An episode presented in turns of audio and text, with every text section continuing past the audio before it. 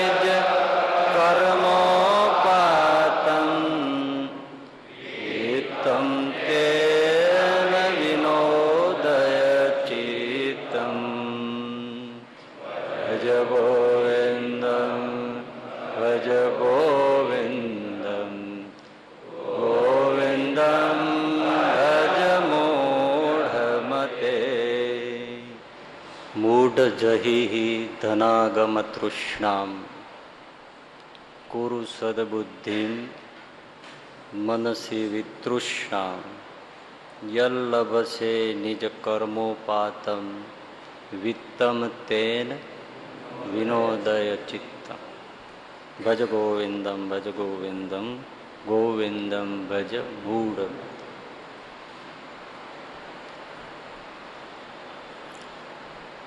શંકરાચાર્યજી મહારાજ કહે છે કે, હે મૂઢ, ધનાગમ તૃષ્ણામ, જહી છોડી દે. ધનની આગમ એટલે મેળવવાની.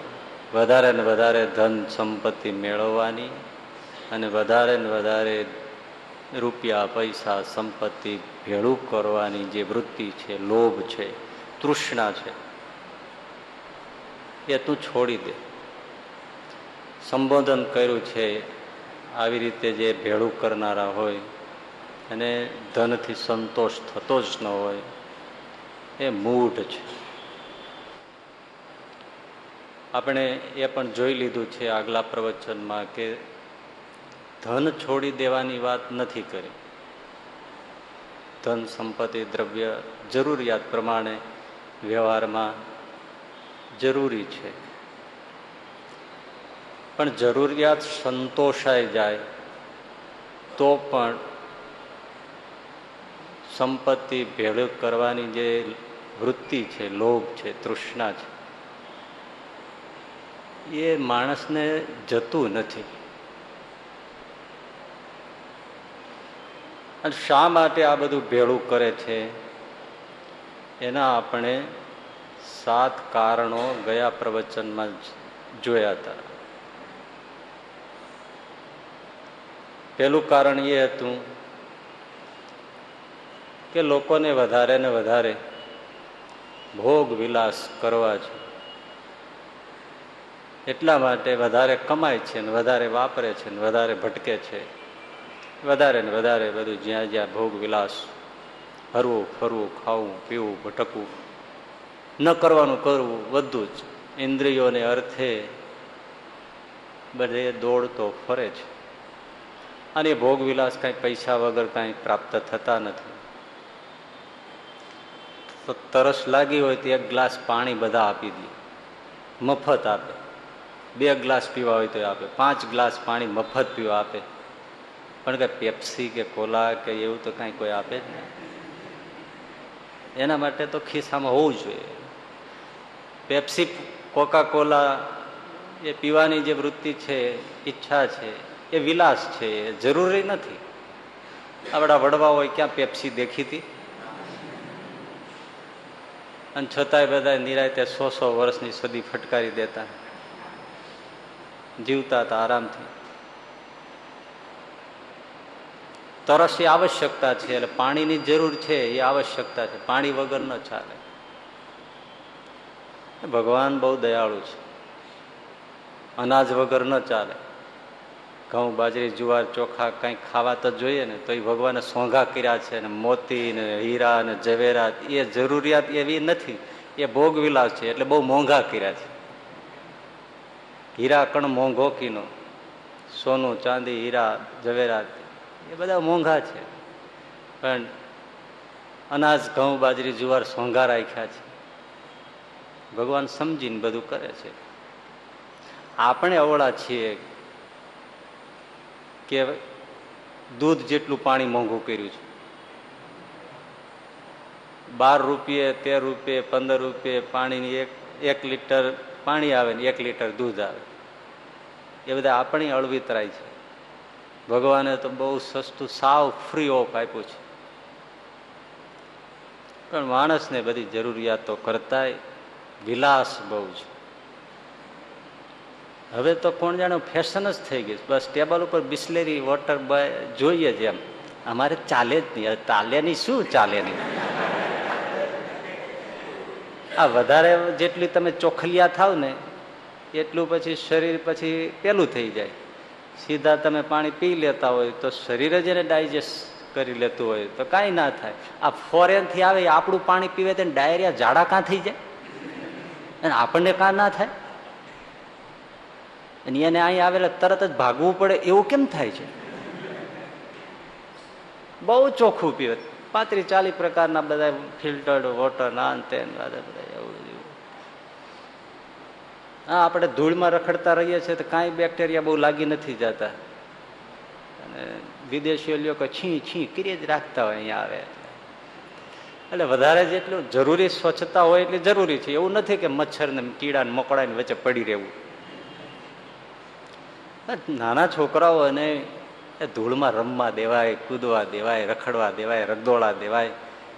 છોકરું રેઝિસ્ટન્સ પાવર મેળવે. હવે ચંદ્રયાન ઉપર મોકલવું હોય એવી રીતે ડબ્બુ રહે. બે આંખ્યું આમ દેખાય ખાલી આમ. એને રમવા દો ધૂળમાં એને પાણીમાં છબછબિયા કરવાઈ દો કાગળની કિસ્તી બનાવી, બનાવીને એને રમવા દો એટલે અમારો ભાગલો માંદો પડી જાય. તો નાખો બાળમાં માંદો પડી જાય. માંદો આમ પડી જાય. ટેવ પાડો નહીં એટલે. એટલે પાણી છે જરૂરિયાત છે. જ્યાં સુધી આપણને સીધું સાદું બધું ચાલતું હોય ને, ત્યાં સુધી બહુ પેલે રવાડે ચડવું જ નહીં. બિસ્લેલી વગર ફાવે જ નહીં. શું ના ફાવે? સીધું આપણું પાણી જે સારું હોય બધે ચાલે, બસ. એ ખોટા ખર્ચા વધારવાના. પછી ટેવ પાડો, પછી ચાલે જ નહીં ને, એ તો એવું છે. શરીરને થોડી ખબર છે કે મંદી હાલે છે. સાચી વાત છે ને, એને તો ખબર નથી ને, અત્યારે રિસેશન પિરિયડ છે એટલે હવે આપણે પછી આ જરૂરિયાતો ઘટાડવી.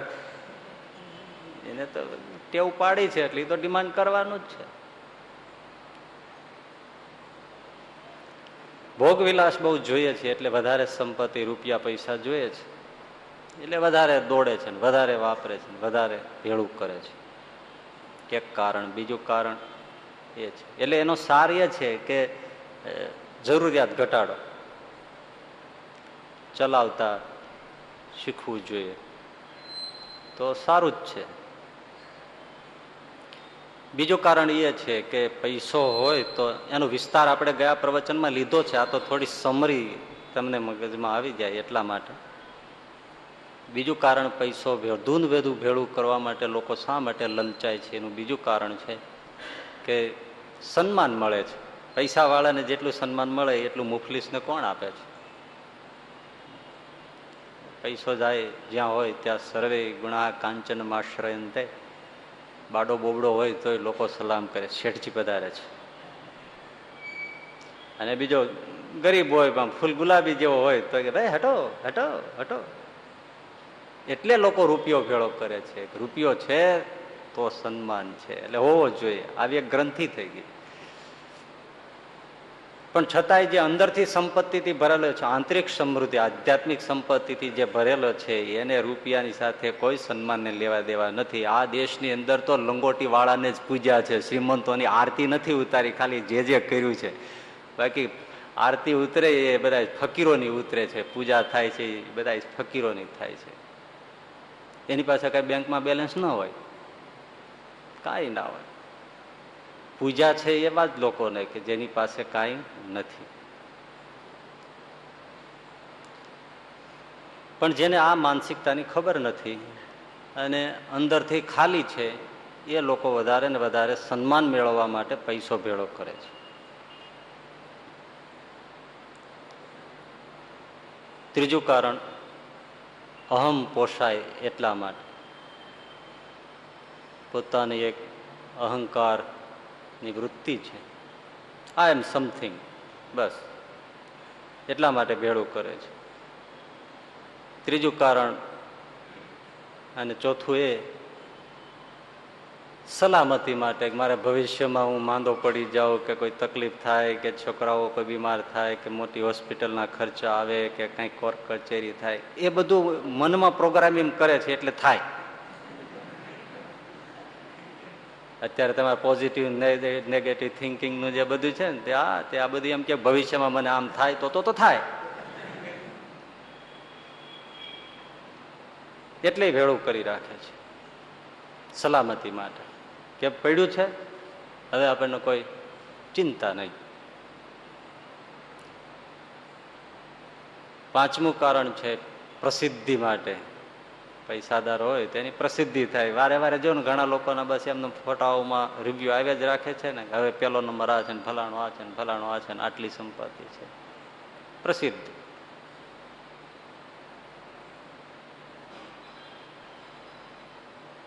છઠ્ઠું કારણ છે શક્તિ પ્રદર્શન માટે. ક્યાંય તાકાત અજમાવવાની હોય તો પૈસાવાળા મેદાન મારી દે. કોઈને પછાડવું હોય તો એ મેદાન મારી જાય. રૂપિયો છે ને એ એક વિટામિન એમ કહેવાય છે. Vitamin A, B, C, D, E, K એવા બધા હોય, પણ વિટામિન એમ એ ન હોય તો બીજા બધા વિટામિન કામ નથી કરતા. એટલે શક્તિ પ્રદર્શન માટે. વાત એ સાચી હાવ બિચારો મરલખોડિયા જેવો હોય, પણ પૈસો આવે તો આમ ટાઈટ થઈ જાય છે. કંઈક તાકાત છે એમાં. અને સાતમું કારણ, સંતાનો માટે દીકરા દીકરીઓને વારસામાં વધુ ને વધુ કંઈક આપવું છે. એટલા માટે ભેળું કરે છે. પણ આઠમું કારણ છે એ અજીબો ગરીબ છે.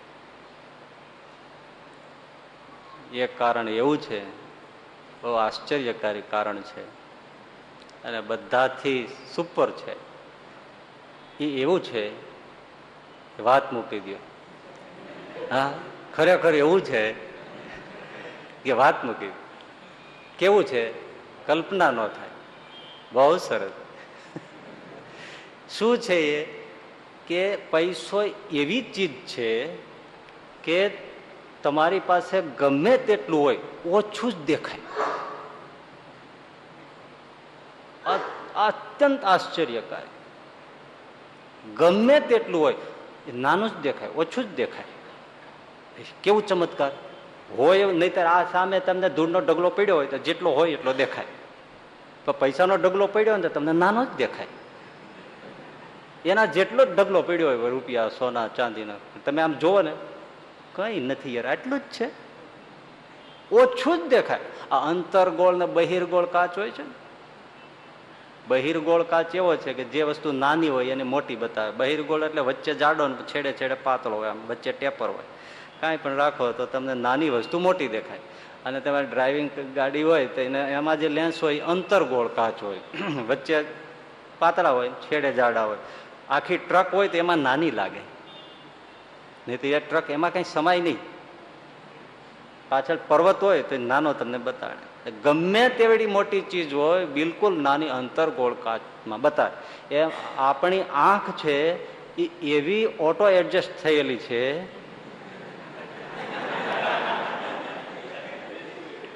કે તમે ભજન કરો, પાંચ મિનિટ ધ્યાન કરો, પાંચ માળા કરો, જરા દર્શન કરો, કથામાં પાંચ મિનિટ બેસો, તો બહિર્ગોળ ઓહો, બહુ થઈ ગયું.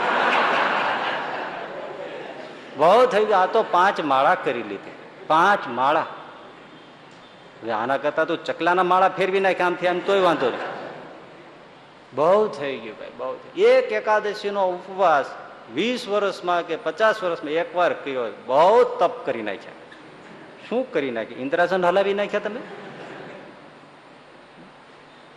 થાય છે ને એવું જ છે. થોડું ઘણું દાન પૂન એમ થાય, બહુ થઈ ગયું. એમાં બહિર્ગોળ આંખ થઈ જાય છે. અને આ પૈસો જુએ તો તરત ઓટો એડજસ્ટ અત્યારે આંતરગોળ કટ થઈ બસ આટલું જ છે? ગમે તેટલું હોય, ઓછું જ લાગે.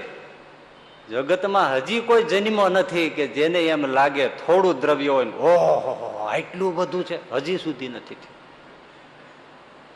કેમ લાગે છે? કેમ લાગે છે? સાચું છે ને? બરાબર. ઓછું જ લાગે, ઓછું જ લાગે. હજી બહુ ગરીબ કારણ. ઓછું જ લાગે. આપણે જમવા બેસો ને તમને સારામાં સારી વાનગી ભાવતી હોય.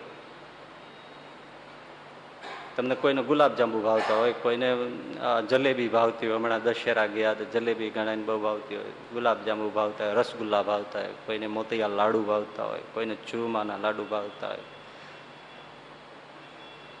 તો માનો ગુલાબજાંબુ રાખો તમે. તમે બહુ ભાવે છે. તમે પાંચ ખાઓ, પંદર ખાઓ, વીસ ખાઓ, પચીસ ખાઓ, ત્રીસ ખાઓ, અરે ચાલીસ ખાઓ, પિસ્તાલીસ ખાઓ, ગમે છે. ખૂબ ખૂબ પ્રિય છે અને ખૂબ પેટ ભરીને ખાઓ પણ પિસ્તાલીસ તમારે પછી આમ આવી ગયું. લિમિટ થઈ ગઈ. અને છેતાલીસમું કોઈ આપે તો તમે ખીજાઈ જશો. એ ભાઈ, એ હવે હજ થાય છે. રેવા દો ભાઈ, હવે શું પછી હું રાક્ષસ છું, તે શું છો તું છો શું? કોઈની પાછળ રહેવા નથી દેતો? આ તે ખાધું નથી, ખાતર પાડ્યું છે. તોય પાછું એમ કે, હું રાક્ષસ છું. શિંગડા જ નથી ભાઈ તને. બાકી એ જ છો તું. પણ છતાં એ છેતાલીસમો આપો તો ખીજાઈ જાય છે હવે બસ છે ભાઈ, તો પછી કઈ આમ હદ હોય કે નહીં? અને પિસ્તાલીસ ખાવ ત્યારે આમ તૃપ્તિ થઈ જાય. હાશ ધરાઈ ગયો. હાશ ઓડકાર આવી જાય. અને વધારે આપો તો વધારે છે એમ થઈ જાય. અને ઘા કરી દે. સમજો વાતને. ક્રોધ છે, ભાન ભૂલાવે છે. પણ છતાંય એમાં એવી ક્ષણ તો આવે માણસને થાય વધારે પડતું થાય છે. આ વધારે છે. આ સારું નથી. એમાં એને લાગશે. કામાદિક વિકારો જે સ્ત્રીયાદિકના વિકારો છે, એમાં પણ એવી ક્ષણો આવે કે જેમાં માણસને એમ થાય કે બસ છે હા છે હવે વધારે છે, વધારે પડતું છે આ બધું. એ લાગશે. પણ આ એક લોભ એવો છે, એક ક્ષણ માટે પણ તૃપ્તિ ન થાય. એક ક્ષણ માટે જેમ પિસ્તાલીસ જાંબુ ખાય ને પછી કેમ એમ થાય, એક ઓડકાર આવી જાય, બે ઓડકાર આવી જાય, બે ત્રણ વિસલિંગ વાગી જાય. બસ છે, બસ. એક ક્ષણ માટે પણ આમાં કોઈને તૃપ્તિ થતી નથી, સંતોષ થતી નથી. હા એમ થતું. આ લોભ એક એવો છે. ક્યારે ઓડકાર આવતો નથી. એક સેકન્ડ માટે ઓડકાર નથી આવતો, ભાઈઓ. આ લોભ ધન સંપત્તિનો છે એ. અને વધારે પડતું થાય છે, એમ તો ક્યારેય થતું નથી. ઓછું જ પડે અને ક્યારેય તૃપ્તિનો ઓડકાર ન આવે. એવો આ લોભ છે.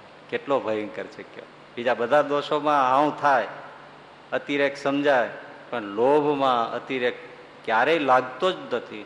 જેટલું આવે, જેટલું મળે, તો ઓછું જ પડે, ઓછું જ પડે, ઓછું જ પડે. સાઠ સિત્તેર વર્ષ પહેલાની અમેરિકાના ધનપતિની વાત છે. એ ધનપતિ અમેરિકાનો એ વખતનો સૌથી મોટો ધનાઢ્ય વ્યક્તિ હતો. અને એનું નામ હતું એન્ડ્રુ કાર્નેગી. એન્ડ્રુ કાર્નેગી બહુ ગરીબ અવસ્થામાં મોટો થયો. પછી તો એવી સંપત્તિની કૃપા થઈ, નસીબ ઉઘડ્યું જ્યાં હાથ નાખીને આ પૈસો મળે. ઘણા એને ઉદ્યોગો કર્યા, સ્ટીલના ઉદ્યોગમાં વિશેષ પડ્યા, બીજામાં પડ્યા, પણ ખૂબ કમાયો. એ વખતે આજથી સાઠ સિત્તેર વર્ષ પહેલાની વાત કરો, સૌથી ધનાઢ્ય વ્યક્તિ અમેરિકાનો, એની પાસે દસ અબજ ડોલર હતા. દસ અબજ ડોલર. સૌથી મોટો ધનાઢ્ય વ્યક્તિ હતો એન્ડ્રુ કાર્નેગી. અને શૂન્યમાંથી સર્જન રાતિ પાઈ નહોતી. અને માણસ આટલું કમાયો અમેરિકાનો સર્વશ્રેષ્ઠ ધનાઢ્ય વ્યક્તિ. એ હવે મરણ પથારીએ છે. અને પત્રકાર એનો ઇન્ટરવ્યૂ લેવા આવ્યો છે. પત્રકારે પૂછ્યું કે તમે શૂન્યમાંથી સર્જન કર્યું છે. અમેરિકા માટે તમે એક યુનિક હિસ્ટ્રી છો. આજ આટલું બધું ભેળું કર્યું, આટલું કમાયા. તમારા જેવો કોઈ સફળ વ્યક્તિ નથી. તમને કેમ લાગે છે? એન્ડ્રુ કાર્નેગી એકદમ ગુસ્સે થઈ. કે હું સફળ? મારા જેવો દુનિયામાં કોઈ નિષ્ફળ વ્યક્તિ નથી. પત્રકાર આમ હલી ગયો. શું તમે વાત કરો છો? કે હા. કઈ રીતે? તો કે મારી મહત્વાકાંક્ષા એમ્બિશન હતી કે મારે જીવન દરમિયાન સો અબજ ડોલર ભેળા કરવા છે, પણ હું દસ અબજ જ ભેળા કરી શક્યો. નેવું અબજ ડોલર ભેળા જ ન કરી શક્યો. મારા જેવો નિષ્ફળ વ્યક્તિ કોઈ નથી. શું કહેશો તમે આને? બધા એન્ડ્રુ કાર્નેગી જ છે. કોઈને એમ થતું નથી કે બહુ થયું. સારી ભાષા વાપરીને પછી દુનિયા એને પિતાજીના ડ્રીમ્સ ને ફલાણાના ડ્રીમ્સ ને આ મારે આટલું બાકી હતું હવે મારા પુત્રો કરશે ને આ બાકી છે મારા પુત્રો કરશે. પણ એ બધી ધન લાલસા કોઈને છોડતી નથી. તૃપ્તિ થતી નથી. ઓછું જ લાગે, ઓછું જ લાગે. સમજવાનું છે, આ સમજીને કે આપણે એમાં જ છે ને, આ એક માયાના પ્રવાહમાં જ છે, તો આપણને સંતોષ થાય છે, હાવ થાય છે કે નથી થતો, બસ. વધુ ને વધુ વધુ ને વધુ વધુ લોભ એવો છે, ધન એવું છે, આ દ્રવ્ય જ એવું છે. રૂપિયો જોયો નથી કે તરત જ આંખ અંતરગોળ થઈ જાય. કાંઈ નહીં હોય, નહીતર જ્યારે ધંધામાં પડ્યા હોય કે શરૂઆત હોય, ત્યારે ખિસ્સામાં રાતી પાઈ ન હોય, એવી દશા હોય. માગ્યા ચપ્પલ પહેરતા હોય. ઘસાઈ ગયા હોય તો ડાબા પગનું જમણામાં, જમણાનું ડાબામાં પહેરીને ચલાવતા હોય, એવી દશા હોય. પછી કરોડો આવે, પણ તોય ઓછું જ પડે. એ એને શું કહેવું? એ માણસનો વાંક છે, નથી એમ આપણે નથી કહેવું. પણ હકીકતે આ કાંઈક એવું જ છે કે ઓછું જ લાગે. તમને નહીં, સાધુ સંતોને પણ ઓછું જ લાગે, ઓછું જ લાગે, ઓછું જ લાગે. કાંઈ ન હોય, રહેવા માટે એક માંડ ઝૂંપડી હોય, પણ પછી મોહલા તો થાય, તોય એમ થાય કે હજી ઓછું જ છે, હજી ઓછું જ છે, હજી ઓછું જ છે. એટલે મહાભારતમાં યયાતિના મુખેથી વચનો આવ્યા છે કે કોઈ લોભીને આખી પૃથ્વીનું દ્રવ્ય આપી દો તોય એમ નહીં કે મને સંતોષ છે. આખી પૃથ્વીનું દ્રવ્ય આપી દો કેટલું થાય આખી પૃથ્વીનું? તોય એમ નહીં કહે કે મને સંતોષ છે. તો એને એમ થશે, કુબેરનો ખજાનો તો બાકી છે. ઓછું જ પડશે. ચેતવણી આપે છે. આ જે બધી જે વાતો કહેવાય છે ને, એ ચેતવણી આપે છે માણસને કે પૈસો સંપત્તિ એવી છે. એટલે સમજવાનું છે. ઓછું જ પડે. આ તમે રાજકારણીઓ જુઓ, લાંચિયા અધિકારીઓને જુઓ? આહા હા એની પાસે બે પાંચ કરોડ હોય છે? હે? પાંચ હજાર કરોડ, દસ હજાર કરોડ, પંદર હજાર કરોડ, વીસ હજાર કરોડ આવા રૂપિયા હોય છે એની પાસે. અને છતાંય દી હાથમે ને દી ઉગે ને દી હાથમે ત્યાં સુધીમાં કરોડો પાછા ચાવી જાય છે. ગરીબોના અનાજ ખાઈ જાય છે. એના પેટ ઉપર પાટું મારીને કટકીઓ કરીને એ પાંચ પાંચ બે બે ત્રણ ત્રણ હજાર કરોડના કૌભાંડ કરીને ખાઈ જાય છે. ખાવાનું તો બે રોટલી જ છે નહીતર. ઘણીવાર આપણને આમ બિલકુલ તટસ્થપણે આપણને વિચાર કરવા બેસીએ તો એમ લાગે કે આને આટલું બધું ક્યાં નાખવું હશે એમ? કરોડો ગણાય નહીં એટલું પડ્યું છે, તો હવે તો તમે ગરીબોના ગળા કાપતા બંધ થાવ હવે એના તો, એના ચોખા, ઘઉં, ખાંડ રેશન અનાજ, કઠોળ, એમાંથી હવે તો ખાવાનું છોડો. તૃપ્તિ છે? કેવું આશ્ચર્ય છે? જરાય એમ નથી થતું હા. અને કેવી કટકી તમે આ કલગી ને એવી તમે કેટલા રેવન્યુ સ્ટેમ્પના બધા કૌભાંડો થાય હજારો કરોડ, એમ. હજારો કરોડોના કૌભાંડે. આ આપણે અમદાવાદનો હમણાંનો પેલો મહાઠગ અશોક જાડેજા. એ મહાઠગ ને ઓલા અતિ મહાઠગ દેનારા. એકના ત્રણ કરવા. જો એની એની લોભવૃત્તિ જુઓ. ધીરનારા કરોડો ધીરે અને એને એક કરોડ કે દસ કરોડ કે પચાસ કરોડ આપીને પાંચ એને ત્રણ ગુણ્યા. પાંચ એને દોઢસો કરોડ કરી લેવા છે રાતોરાત. દોઢસો કરોડ, સો કરોડ કે પચાસ કરોડ છે એમાં ધીરે છે ને એમાં મૂકે છે. તો પચાસ કરોડ ઓછા છે? તું શું ચડિયું વગરનો રખડે છે? તારે કોઈના દીકરા દીકરાને લગ્ન રખડી પડે છે? કે હજી આરે એકના તીન કરવા છે? અને અશોક જાડેજા પાસે કાંઈ નહીં હોય, માનો, થોડા શરૂઆતમાં હશે, જે કાંઈ હશે, થોડું ઘણું પણ થોડા ઘણા એ પાંચ પચીસ કરોડ ભેળા કર્યા હોય તો એના વ્યાજમાંથી જલસા ના કરત. પચાસ કરોડ મૂક્યા હોય તો મહિને પચાસ લાખ આરામથી આવે પચાસ લાખ એના દાદા દાદી હાથ પેઢી વાપરે તો ક્યાં ખૂટે? ત્રણ પેઢીના જણા જીવતા હોય, એ બધા એના ખર્ચા કરે તો મહિને પચાસ લાખ વાપરી શકવાના છે. પણ હવે એને જો ઓછું જ પીડ્યું. ઓછું જ પીડ્યું હાલ્યો જ ગયો હાલ્યો ગયો હાલ્યો ગયો છેલ્લે હલવાઈ ગયો. ઓછું જ પડે આ ભૂકંપ થયો ભુજની અંદર, ભૂકંપ થયો. તો એક જણો અહીંથી અમદાવાદથી ત્યાં ગયો. અને ઘરમાં ઘૂસી ઘૂસીને બધી પડી ગયા હોય ને એમાંથી બધા સોનું બધું લઈ લઈ અને થેલીને ખિસ્સા ને એમાં ભરીને લઈ આવ્યો. ઘરે આવીને ઠલવી ગયો. અમુક બહુ જાજા તોલા એમ, હજારોનું, કરોડોનું સોનું લઈ આવ્યો. પણ એટલું જોયું બસ આટલું જ આવ્યું. બીજું વાર ગયો. બીજી વાર જઈને પાછા એ ખિસ્સા થેલીને ભરી આવ્યો. ત્યાં તો હવે ઢગલા જ હોય, પછી તો કોઈ રોકનારું તો છે જ નહીં. જે ઘરમાં ઘરે કાંઈક તો હોય અંધારી રાતે ઘૂસીને લઈ આવે તો પાછો એવી રીતે થેલી ભરીને લઈ આવ્યો. ક્યાં જાય? કરોડો રૂપિયાનું સોનું લઈ આવ્યો ઘરેણા.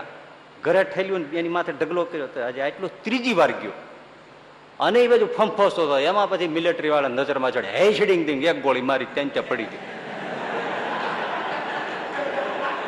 સોનું અહીં પડ્યું રહ્યું ઓલું ના પડી ગયું. હવે ઓછું જ પડે એટલું જ લાવ્યો. હવે આટલું તારે હજી કાંગળીમાં ત્રાંબાની વીટી નહોતી. અરે તું હાવ મફતનું આ લઈ આવ્યો છો.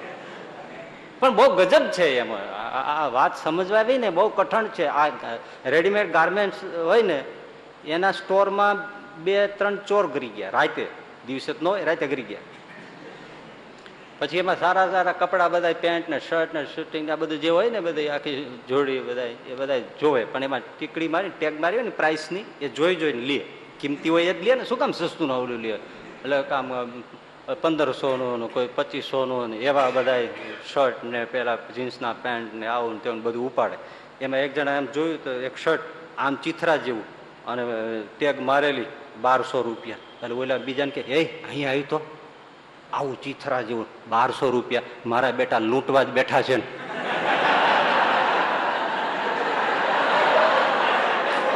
એટલે તે તમે અહીંયા શું આવ્યા છો?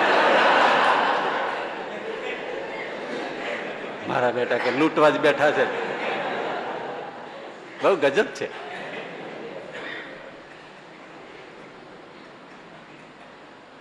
ઓછું જ પડે, ઓછું જ પડે ભાઈ, ઓછું જ પડે બહુ ગજબ. આના પર જેટલો વિચાર કરો ને, એટલું તમને આશ્ચર્યમાં ડૂબાડી ઓછું પડે.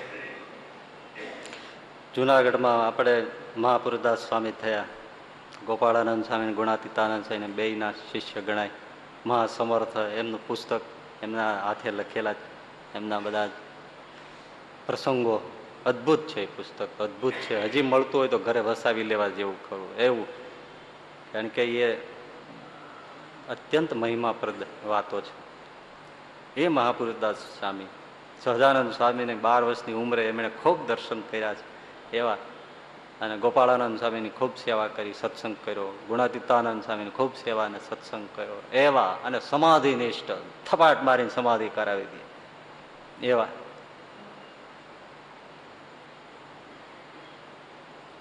આંખ ખોલે બંધ કરે, સહજાનંદ પ્રભુ જ દેખાય.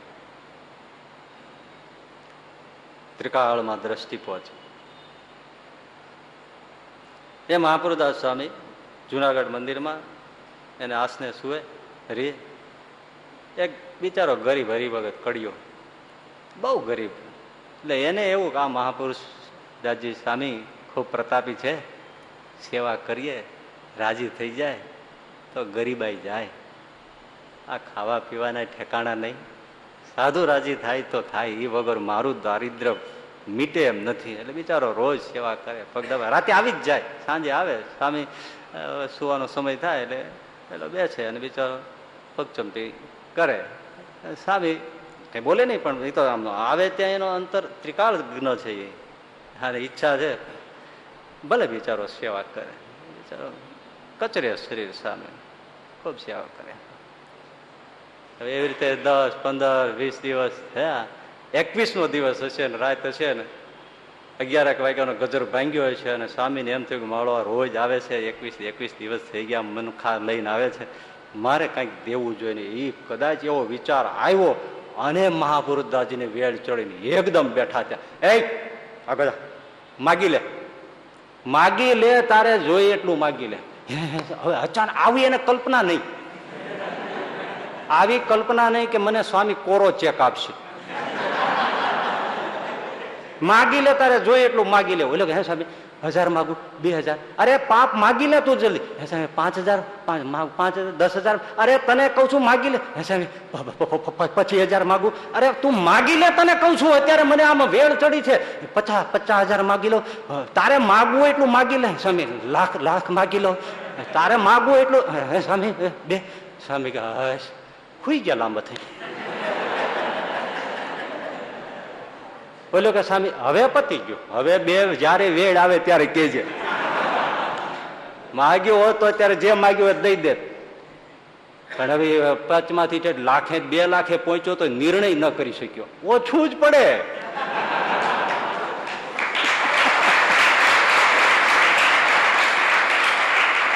હવે એ જમાનામાં બે લાખ ક્યાં જાય? પણ તોય મૂર્ખો તમે જુઓ એ મૂર્ખા આપણે જ છે પાછા. લ્યો, બે લાખ વિચારી લ્યો અને બોલ્યો કે માગી લે તો વિચારવા રહ્યો. હજી શું માગું? આ વાત ઘણા વર્ષ પહેલા હું એક જગ્યાએ કહેતો હતો ત્યાં સભામાંથી મને એક જણો મને કે, સ્વામી, ઊભા ઊભા એ હરિભગતને અક્કલ નહીં હો. મેં કીધું એ તો નહીં જ તો. મેં કીધું, તમારે કેવું છે શું? મને કે હું હોઉં ને, તો હું આવી માથાકૂટ ન કરું. હું તો મેજિક બોક્સ માગી લઉં કે ગમે એટલું કાઢો, ખૂટે જ નહીં. લ્યો, ઓછું જ પડે, ઓછું જ પડે. હવે મેજિક બોક્સમાં પૂગ્યો, લ્યો.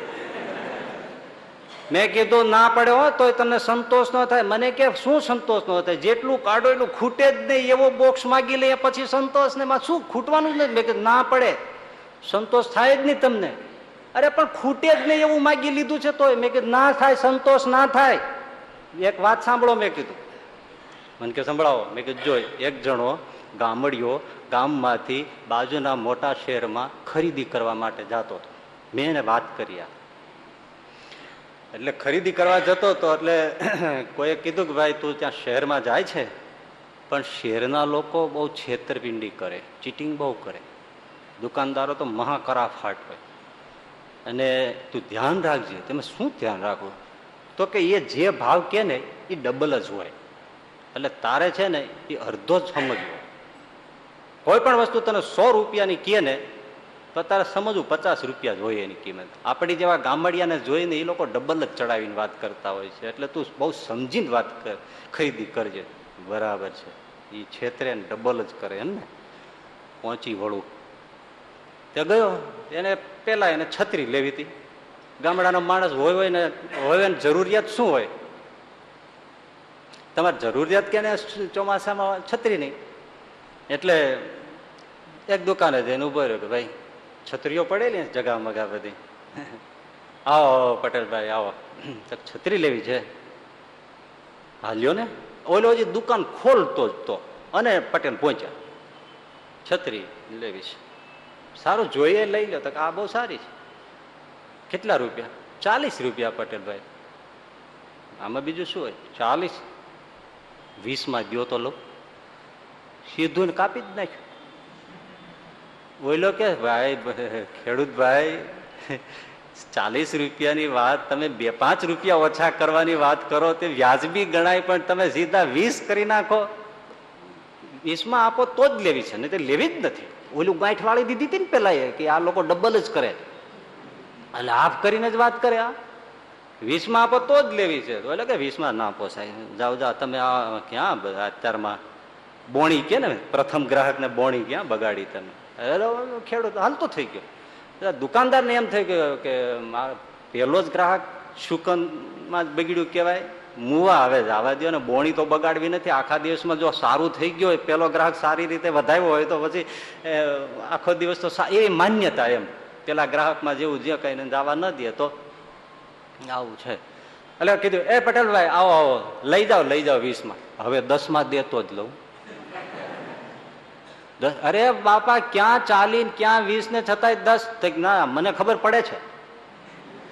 દસમાં આપો તો જ હવે. હવે જાઓ તમે, હવે જાઓ. મારી બોણી બગાડી છે, આખી જિંદગી યાદ રહેશે પણ મારે છત્રી નથી, તો મારે ક્યાં લેવી છે? હું તો બીજી દુકાન ગોતીશ. મારે તો આખો દી રખડવાનું છે. હાલતો થઈ ગયો. પેલા ને એમ છે કે આ બોણી બગડે છે. એને કીધું, એ પટેલભાઈ, આવો તમે, દસમાં લઈ પાંચમાં દે તો જ લઉં. લે, બહુ કરી બાપા તમે. પાંચમાં ના હોય, જાઓ જાઓ જાઓ. ત્યારે ઓલા હાલતો થઈ ગયો. ત્યાં વળી આને થયું કે હવે આ બોણી જ મુહૂર્ત જ બગડે? શું કર એટલે કે હાલો પટેલભાઈ, લઈ જાઓ તમે પાંચ. અઢી રૂપિયા દે તો જ લેવી. અઢી રૂપિયા જ. હવે કેવો ભાભો હશે? અઢી રૂપિયામાં દે તો જ લેવી છે ને ઓલાને એવી ખીચ ચડી. એટલે કે અઢીએ નથી દેવા. મફત લઈ જાઓ. બે આપો.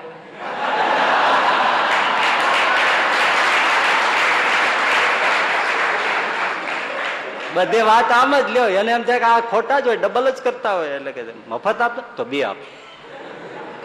થયો સંતોષ?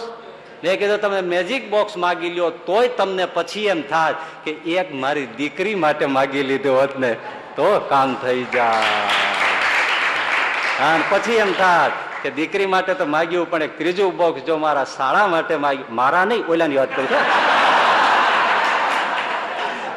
જો એ શાળા માટે એક માકી લીધું હોત તો ઘરવાળા વગર કીધે રાજી થઈ જાત. પછી એમ થાત કે દીકરાને દીકરા માટે માગી લીધું હોત, મામા માટે માગ્યું હોત, ભાણિયા માટે માગ્યું હોત, તોય તમને સંતોષ થાત નહીં. ચૂપ થઈ ગયો કે વાત સાચી. પેલો વિચાર તો એ આવે કે બેન માટે માગી લીધું હોત, દીકરી માટે માગી લીધું હોત.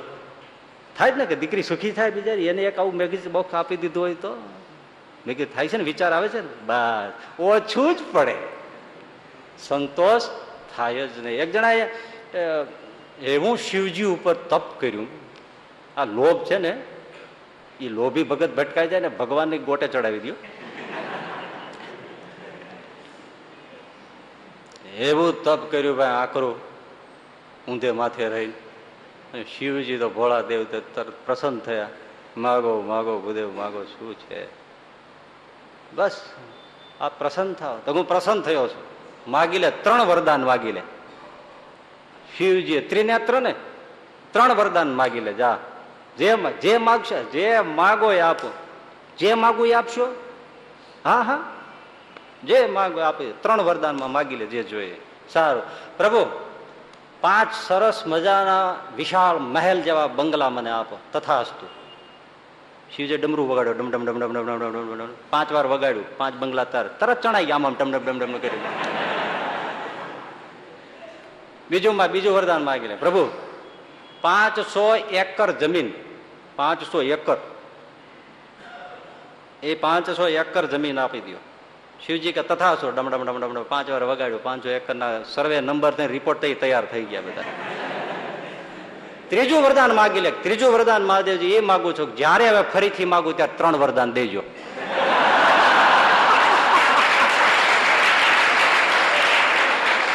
શિવજીનો નશો ઉતરી ગયો. અને મારો દર વખતે આવું કરે. બે વરદાનમાં જોઈએ માગે, ત્રીજામાં કે હું માગું ત્યાં ત્રણ વરદાન દેજો હજી શિવજી છૂટ્યા કે નહીં મને નથી ખબર. ઓછું જ પડે. ઓછું જ પડે. ગમે તેટલું થાય. પણ ધન સંપત્તિનો સંતોષ ક્યારેય થાય આ બહુ મોટું અજીબ કારણ છે કે માણસને દ્રવ્ય ક્યારેય વધારે પડતું લાગતું જ નથી. એટલે વધુ ને વધુ વધુ ને વધુ વધુ ને વધુ ભેળું કરે છે. પણ ભાઈ એ જેના માટે ભેળા કર્યા? આ આઠ કારણો થયા ને? બીજા તો છે, પણ હવે પછી બહુ ઝીણા ઝીણા કાંતવાની જરૂર નથી. બધા આઠમાં આવી ગયું. આ જે કારણો માટે એને આ પૈસો ભેળો કર્યો, જેને ગમે તે એક્સવાઇડ તમે કે બીજાએ, એ જે કારણો, જે હેતુ માટે એમણે કર્યો, એ હેતુ સિદ્ધ થાય છે. એટલે મૂઢ કહ્યા છે. હેતુ સફળ થતો હોય તો શંકરાચાર્યને ક્યાં વાંધો છે? ચાલો, પેલું ઉપાડો. ભોગવિલાસ છે તો એને સુખ માટે કરે છે. સુખી થાય છે? પૈસા વાળાને પૂછી લો. તમારી પાસે ઓછું હતું, ત્યારે તમે જેવા સુખી હતા અને આજે પૈસા તમારી પાસે ખૂબ આવ્યા, ત્યારે તમે વિચાર કરો કે બે સ્થિતિમાં તમારી સુખદ સ્થિતિ કઈ હતી? કે ભૂલાતી નથી સુખી જિંદગીને સુખી જિંદગીને કે હંમેશા હતી જ્યાં ખુશી જિંદગીને ખુશી જિંદગી કાંઈ નહોતું ત્યારે સુખી હતા. એનું કારણ છે કે બહુ ભોગ વિલાસ ભોગવીને સુખ લેવા જાય છે, પણ વસ્તુ સ્થિતિ એ સર્જાય છે કે સુખના સ્વાદની ક્ષમતા મરી જાય છે. એ ભૂખ્યા થતા ખેતરમાં રહેતા કે શહેરમાં ગમે મજૂરી કરીને રહેતા છો અને પાંચ રૂપિયાનો કે એક રૂપિયાનો મકાઈનો ડોડો શેકીને મળતો અને ઝાડને છાંય લાકડાના થળીએ બેસીને ખાતા અને જે આનંદ આવતો હતો એ આજ અઢીસો રૂપિયાની થાળી જમવામાં આવતો નથી. કયો હા? તે દિવસે વાડિયાના ખેતરમાં એરડાને છાંયે રજકાના પાળે હાલતા પાણીના ધોરીએ મરચાના કેરાના બાજુમાં રહીને લીલા મરચા હાથે તોડી તોડી લીલા લસણના પાંદડા પડકે મૂકીને મીઠામાં બોળી કોળીને બાજરાનો રોટલો મીઠા અને આ મરચું મીઠુંમાં બોળી અને છાશનો ઘૂંટડો દોણીમાંથી લઈ લે અને નિર્દોષ ગાજરનું કે ચીબડાનું મીઠા બોળેલું અથાણું, એ જે આમ ધૂળનો ટેકાને ટેકો દઈને ખાતા હતા અને જે આનંદ આવે છે, એ આ ચાંદીની થાળીમાં લાડવા ખાતા નથી આવતું. આવે છે? કયો વાત. એ દોરિયાને કાંઠે ઢેફું મૂકીને જે ઊંઘ આવતી હતી એ આજે એકદમ કુલિંગ કરેલા એસીમાં પણ સુખ આવતું નથી. વસ્તુ ભોગવિલાસ મળ્યા, પણ ક્ષમતા જતી રહી. ખબર એ જ નથી મૂળની પડતી કે જે ભોજન આ એક સમજાય જાય ને બધા કારણોમાં છે. કે આપણે એમ માનીએ છીએ, જાજા સારા સારા પદાર્થો સારી રીતે અને એકદમ ડિસિપ્લિન થઈને જમવું એ સિવિલાઇઝેશનથી જમવું તો વધારે સુખ આવતું છે. ના, સુખનું મૂળ ભોજનનું ભૂખમાં છે. ભૂખ લાગી હોય તો સૂકો રોટલો તે દિવસે ભૂખ હતી. અને આ એટલા ભોગ વિલાસ થયા, એનું સમજી લો, દરેક વિષયોમાં ભૂખ મરી જાય છે, મૂળ સડી જાય છે. એટલે પછી ક્યાંય સ્વાદ નથી આવતો. જો ને ડાઇનિંગ ટેબલ ઉપર શેઠિયા ગોળા જેવી ફાઇન લઈને બેઠા હોય. પાંચ, દસ મિનિટ તો જજ કરવામાં કાઢે. શું ખાઉં? શું ખાઉં? શું ખાઉં? હે? પછી એમ થાય ઘડી આદુની કટકી લીંબુ મીઠું બોલીને પહેલાં ખાઉં? તો મને ભૂખ લાગે. શું કરું તો ભૂખ લાગે? શું કરું તો ભૂખ લાગે? ગરીબ એમ કે ભૂખ લાગે પણ શું કરું? આ કે શું કરું તો ભૂખ લાગે. ગરીબ એમ કે ભૂખ લાગે પણ શું કરું? એટલે સોક્રેટિસ કહેતા કે હું મસાલા તરીકે ભૂખનો ઉપયોગ કરું છું. એક સાધુ હતા ને એક ચેલો ભિક્ષા માગી હવે આપે તો શું હોવ? વિદ્યા ગયા બાજારના રોટલા કે જુવારના રોટલા ને એવું. ભિક્ષામાં બીજું શું આપે? એટલે ક્યારેક નવો શિષ્ય બિચારો જે નાની ઉંમરનો, એટલે એકવાર વેન કર્યું ગુરુજી, હા, મુજે જલેબી ખાના હે. મુજે જલેબી ખાના દશેરા આવતા છે ને બિચારા કોઈ આપી નહીં હોય.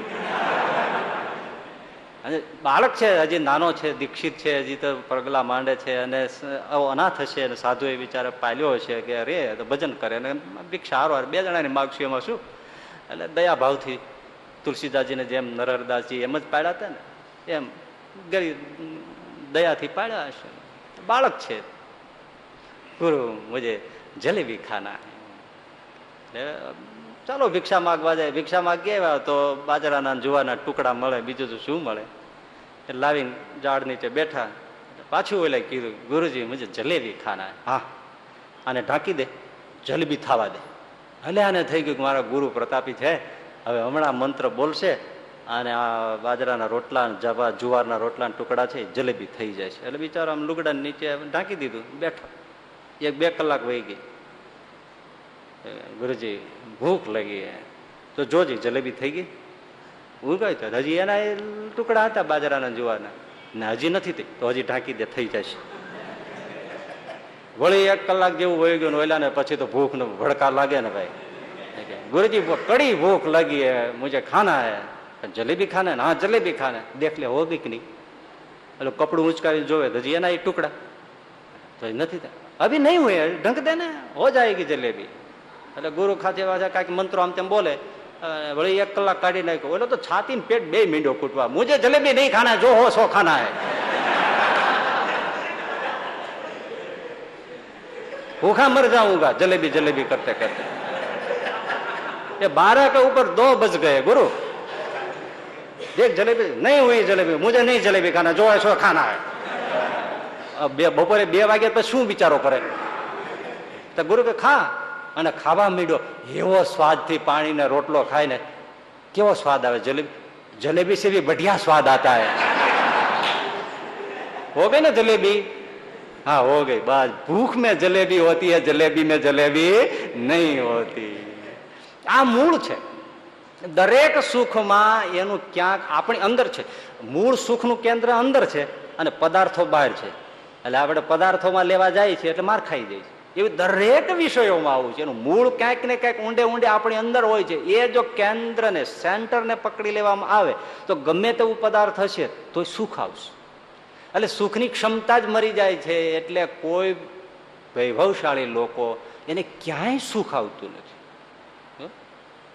અરે વિચાર કરો, એક પરિસ્થિતિ એવી હશે કે આજે પણ ઘણા તમે બેઠા છે, એમાં હશે કે એક હજાર જ રૂપિયાનો પગાર વધે, છાતી ફૂલી જાય. થાય ને?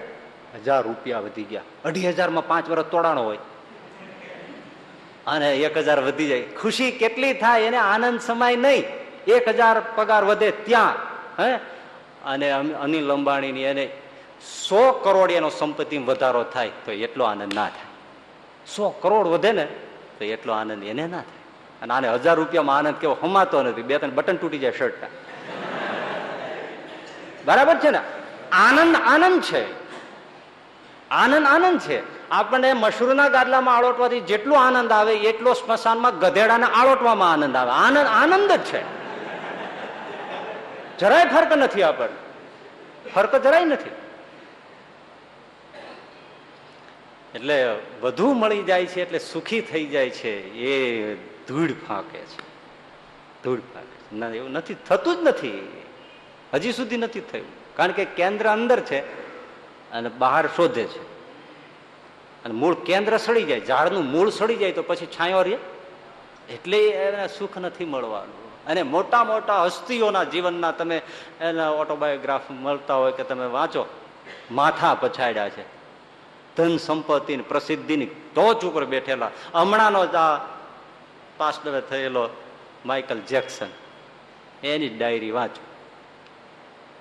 રાત ભાંગી હોય, બાર ઉપર એક થઈ ગયો હોય એને નેવરલેન્ડ વિલામાં એકલો રાત્રે એક બે વાગે એકલો ભટકતો હોય, એકલો. દિવાલો સાથે માથા પછાડ. વાળ ખેંચે. એ લખે છે સમટાઈમ્સ આઈ ક્રાય હું રડું છું.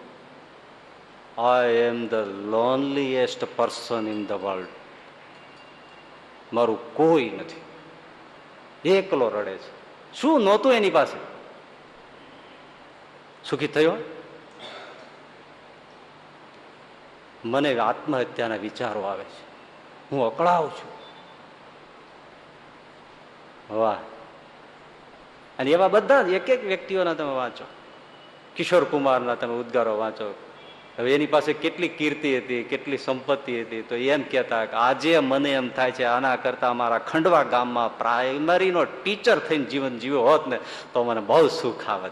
લો કરો વાત. એક એક ને આ છે.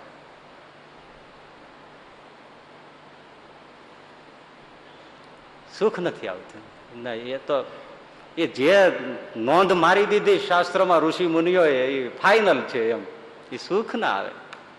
સુખ કરાય? કાગ બાપુએ કીધું છે કે આ દુનિયાને કઈ સંદેશ દેવો છે? કોઈ પૂછ્યું પત્ર? તો કે હા, શું? અને કાગ બાપુએ બહુ ઇન્ટેલિજન્ટ એક જવાબ આપ્યો કે આજની દુનિયા એટલું જ મારે કેવું છે આજે આજની દુનિયા સુખી થવા હાટું દુખી થાય છે.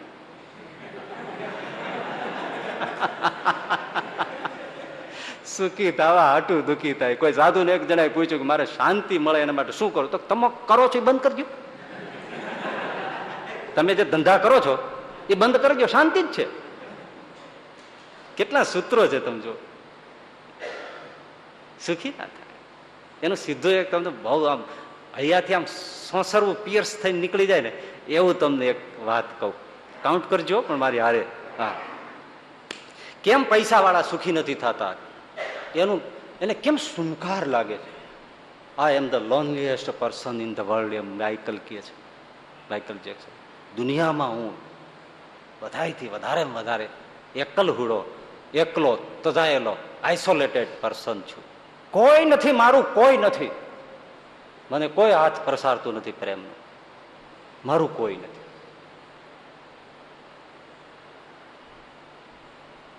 એવું કેમ થાય છે? પૈસો આવ્યા પછી આવું કેમ થાય છે? સુખ કેમ નથી આવતું? અકળાય છે કેમ? બહુ સરસ વાત. બહુ સરસ. બોલો.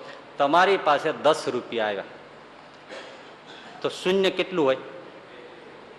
હવે તમારી પાસે સો રૂપિયા આવ્યા. શૂન્ય કેટલા થયા? હવે તમારી પાસે હજાર રૂપિયા આવ્યા. શૂન્ય કેટલા થયા? હવે તમારી પાસે દસ હજાર આવ્યા. શૂન્ય કેટલા થયા? બોલતા જજો. હવે તમારી પાસે લાખ આવ્યા. શૂન્ય કેટલા થયા?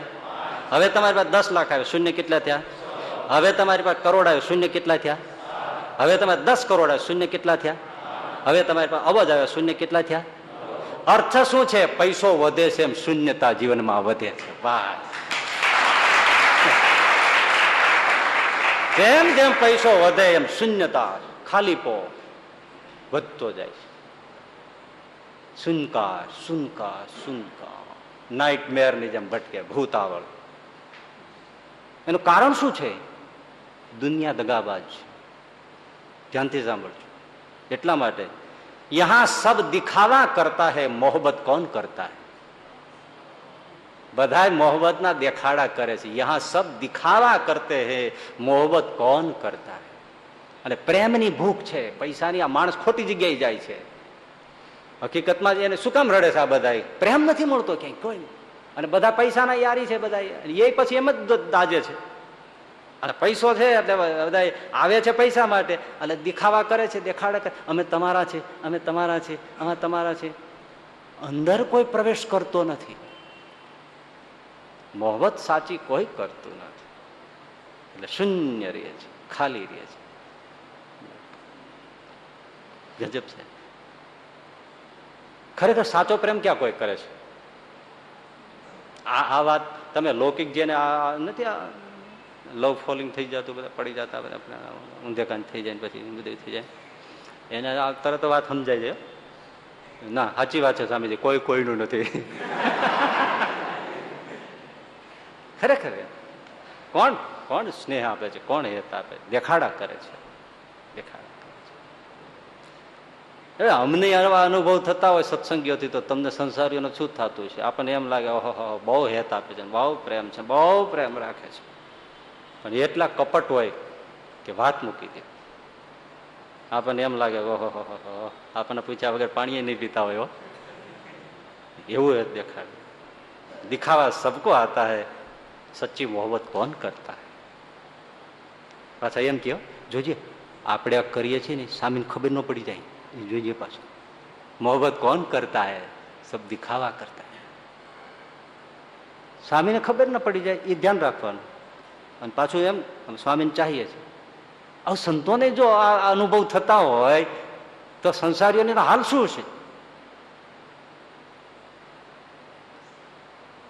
એટલે પ્રીત તહા પડદો નહીં ને પડદો તહા નહીં. પ્રીત. કપટ હોય? પ્રેમમાં કપટ હોય? તમે એમ કહો છો કે અમે હેત છે, તો હેત છે તો કપટ કેમ આવે છે? દિલને પૂછો. શું કામ તમે દગાબાજી રમો છો? શું કામ કપટ રાખો? અને શરણ આયે સદહી તરે, કપટી ન તરે મેરે મહારાજ. એક બાજુ પ્રેમનું તમે દેખાડો કરો છો, અને બીજી બાજુ કપટ રાખો છો. અને સ્વામીને ખબર ન પડી જાય, એ તમે ધ્યાન રાખજો, કોઈ કહેતા નહીં પાછું. હા, આપણે આમ કર્યું છે, એ સ્વામીને કહેતા નહીં, કોઈ કહેતા નહીં. સ્વામીને ન કહો તો કોઈ વાંધો નથી, ઉપરવાળો બધું જોવે છે. એટલે બોતેરમું વચરામર ઘરે જઈને વાંચી લેજો, સહજાનંદ સામે ટાંક મારી છે. કે જેને ભગવાન ને ભગવાનના સંતના નિષ્ઠામાં કાંઈ ફેર હોય, તો એનું ભગવાન ઈચ્છે તો રૂડું થતું નથી. દુઃખ ક્યાંથી? દુઃખ આમ ભોમાંથી આવે. એ આમ આવે. કપટ શું કામ કરો છો?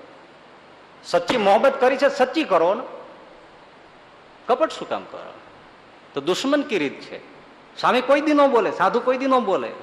બોલે નહીં કારણ એને શું લેવું છે? તમે ચગદાઈ જાઓ. એ જયારે ચક્ર ફરે ત્યારે ફરે જ. કેમ કે ઉપરવાળો તો ત્રાજવા લઈને બેઠો છે ને. તમે એક તો એવું એવું જગતમાં શ્રેયનું જ્યાં સાધન હોય ત્યાં તો તમે એક એવું રાખો. એટલે જ આપણે સાધુનો મહિમા છે કે ભાઈ તમે એક તો એવી જગ્યા રાખો કે જ્યાં તમારો અહંકાર ખાલી થાય. એક તો એવી જગ્યા રાખો કે જ્યાં તમે સાચો પ્રેમ કરો. કે જેમાં તમે આ દુનિયાના પરલોક બે તરી જાઓ.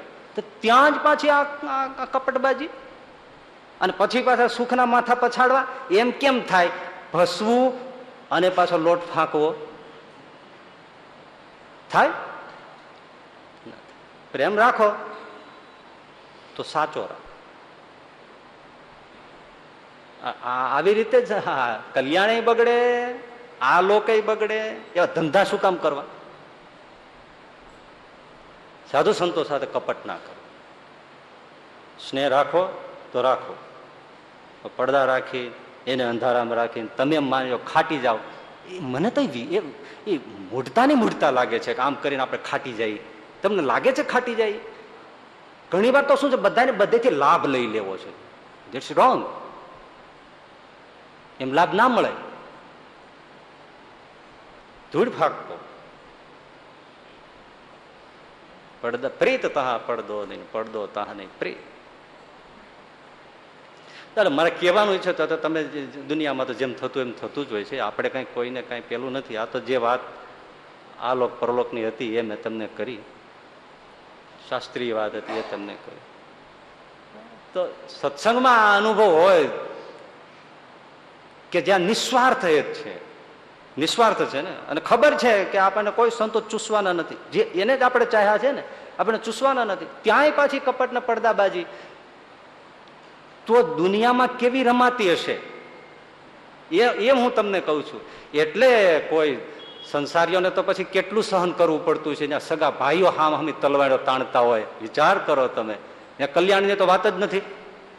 તો એ કઈ ઓછું મૂકે. કેટલું ઘા પડતા હશે? જિંદગીની સમી સાંજે, હે, મારે જખમોની યાદી જોવી હતી. અમુક અમુક પાના જોઈ શક્યો. બહુ અંગત અંગત નામ હતા. આ. જિંદગીની સમી સાંજે મારે જખમોની યાદી જોવી હતી. અમુક પાના જોઈ શક્યો પણ બહુ અંગત અંગત નામ હતા. જેને પોતાના માન્યા હતા ને એને જ ખંજર માર્યા હતા. પારકા દુઃખ નથી દેતા હો. પોતાના દુઃખ દે છે. એટલે એકવાર જ્યારે કોઈના અંગ થઈને બન્યા હોય ને, ત્યારે વિશ્વાસઘાત ન કરવો એક અંગ બની ગયા પછી વિશ્વાસઘાત ન કરો. આ અંગૂઠો છે ને, છેક તળિયે છે. છેક તળિયે છે. પણ એને એક ખૂણા ઉપર નૈયાનો એક જ ટાચની જેટલો ભાગ પાકે ને, આખી રાત ઊંઘ નહીં આવે.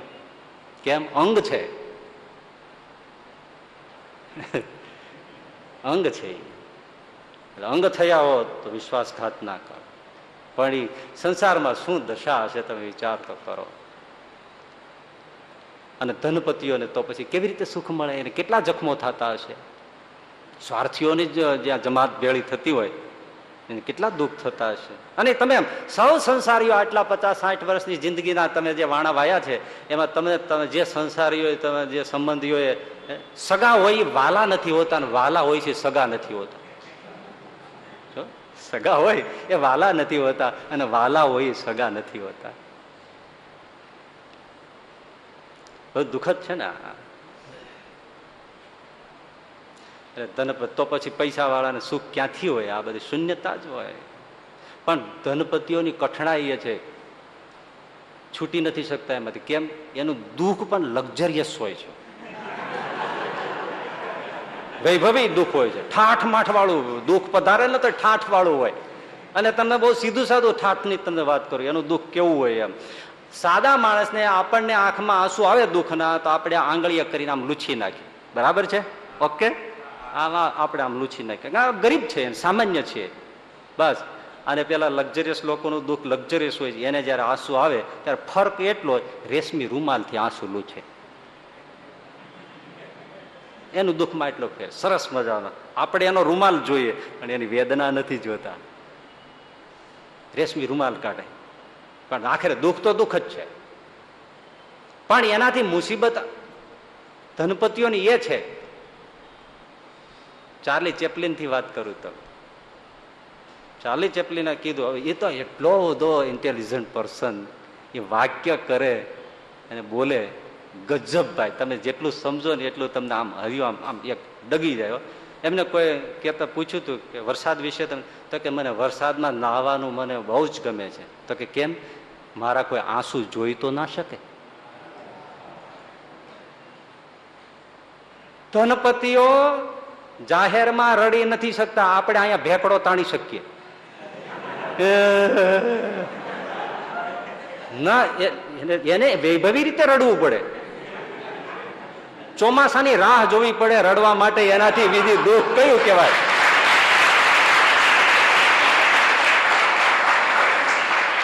આનાથી ઘણા લોકો કહેતા બૈરાઓના હાર્ટ એટેક ઓછા આવે. કેમ? ગમે ત્યારે ત્યાં, ગમે ત્યાં રડી લે.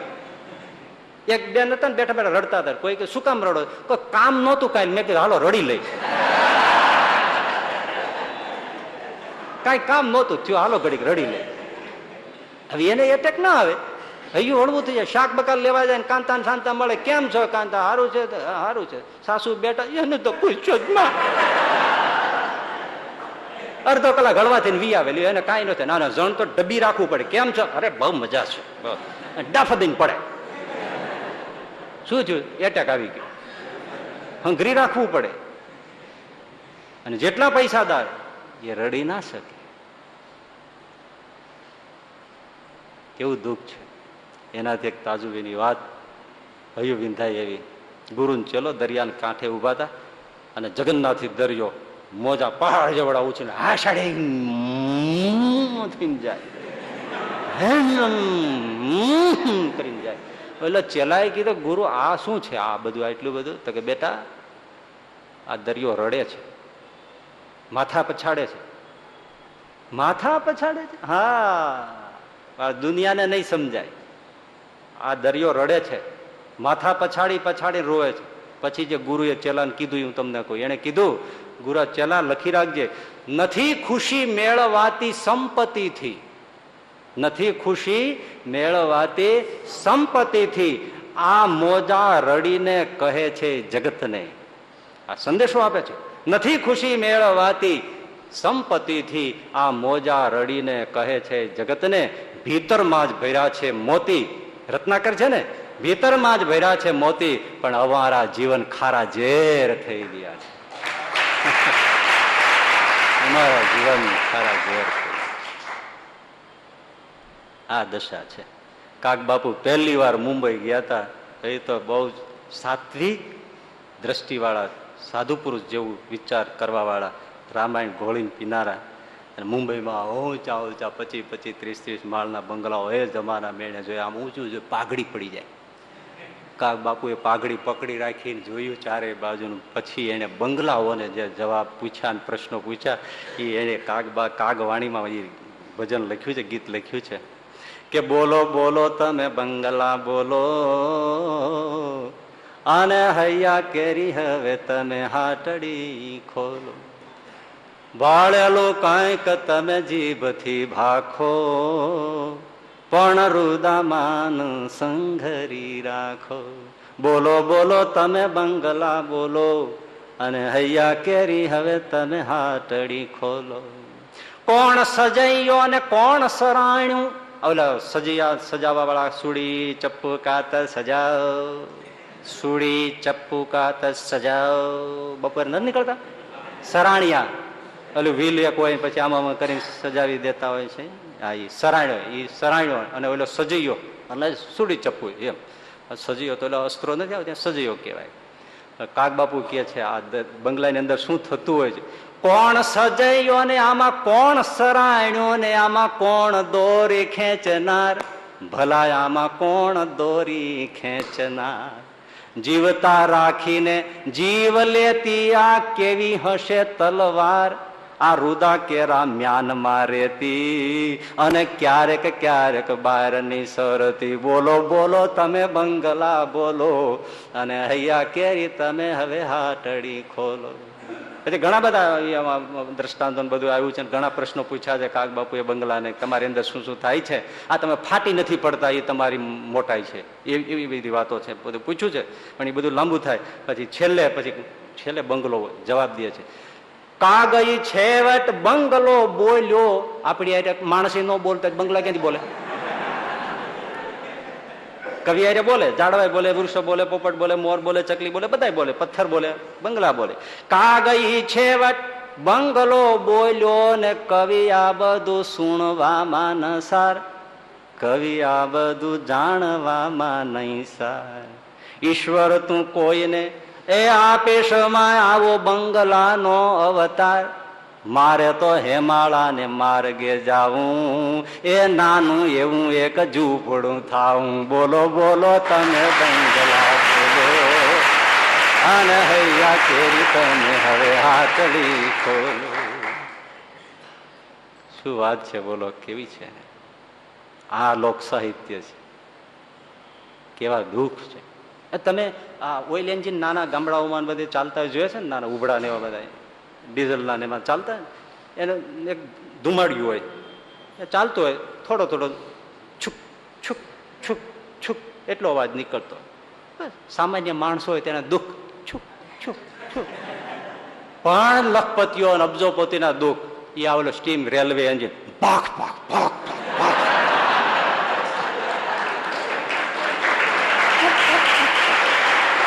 bak bak bak bak bak ભાગ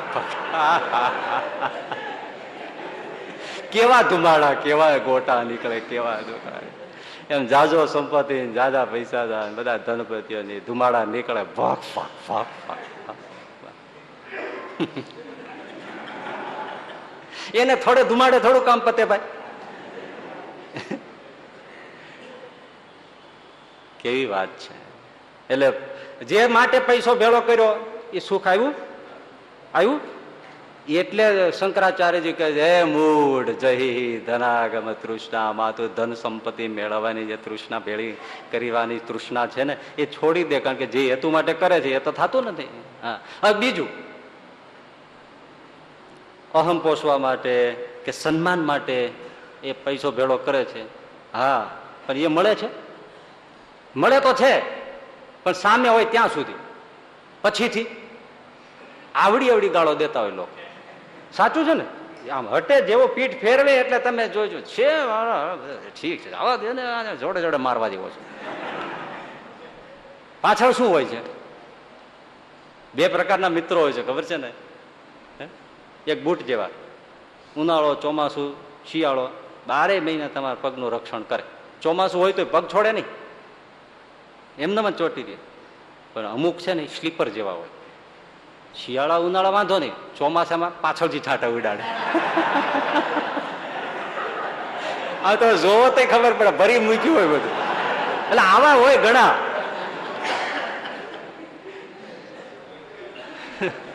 સારી સિઝન હોય ત્યાં સુધી તો કોઈ વાંધો નથી તમે જેવું કંઈક થોડુંક દુઃખનું ચોમાસું જામે, એટલે છાંટા ઉડાડે. એટલે સન્માન નથી મળતું. અહમ કઈ, અહમ તો વાત વાતમાં તરત ટકરાઈને તૂટી જાય છે. હા. એક ગામધણી દરબાર બેઠા હતા, ઢોલિયા ઉપર. અને એનો માણસ હતો ને, બાજુ ખુરશી ઉપર બેઠો. દરબાર આમ બેઠેલા, આમ પેલા આમ બેસતા ને બધા ફાળિયા દરબાર ગયા હલા જીવલા. હા બાપુ. હું અહીં બેઠો છો તો તું ત્યાં બેઠો, બરાબર? હા, તો બાપુ, મારે તો અહીં જ બેઠા, ઢોલિયા ઉપર તો ન બેસે. તમે મારા દરબાર કહો, માલિક કહો, હું તમારો નોકર. મારે અહીંયા જ બેહાય. હા એ વાત બરાબર. પણ હું માઈન કે ત્યાં ખુરશીએ બેહું, તો તું ક્યાં બે અરે બાપુ, તો હું તમે ખુરશીએ બે તો હું હેઠો ચાદર ઉપર બેસું. અહીં. સતડી પાસે છાદડી. એના ઉપર બેસું, પણ બાપુ, હું તમારે ખુરશી હારે હારે તો ખુરશી નાખી ન બેહું. તમે મારા માલિક કહેવા હા વાત સાચી છે. પણ માન કે હું સાદડી ઉપર બેહું તો તું ક્યાં બે? તો બાપુ, હું હાવ હેઠે જમીન ઉપર, હેઠે બેસી જાઉં. સાદડી ઉપર તમે બેસો તો હું એ સાદડી ઉપર ન બેસું. હું હેઠે બેસું. હું નોકર કહેવા તમે. તમે મારા તો માલિક કહેવા હા, એ બરાબર છે. પણ હું હેઠો બેહું તો તું ક્યાં બે? તો બાપુ તમે ઓસરીમાં બેઠા હો તો ફળિયામાં બેસું. પણ હું તમારે હારે તો ન બેસું હું તો નોકર કહેવા હા એ વાત સાચી પણ હું ફળિયામાં બેહું તો તું ક્યાં બે? બાપુ તો હું જમીનમાં ખાડો કરીને બેહું પણ તમારે હારે ન બેહું. ખાડો કરીને બેહું. પણ તમારે હારે ન બેહું તમે મારા માલિક કહો હા એ વાત સાચી. પણ પણ હું ખાડામાં બેહું તો તું ક્યાં બે? તો હું ધૂળ વાળીને વયો જાઉં.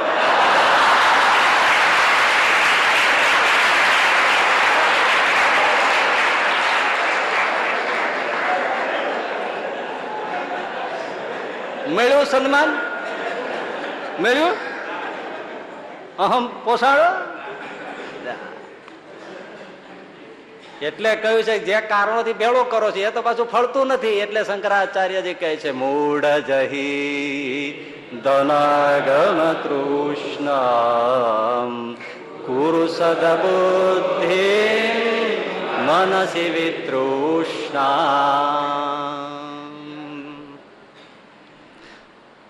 પછીનું કારણ, સલામતી માટે.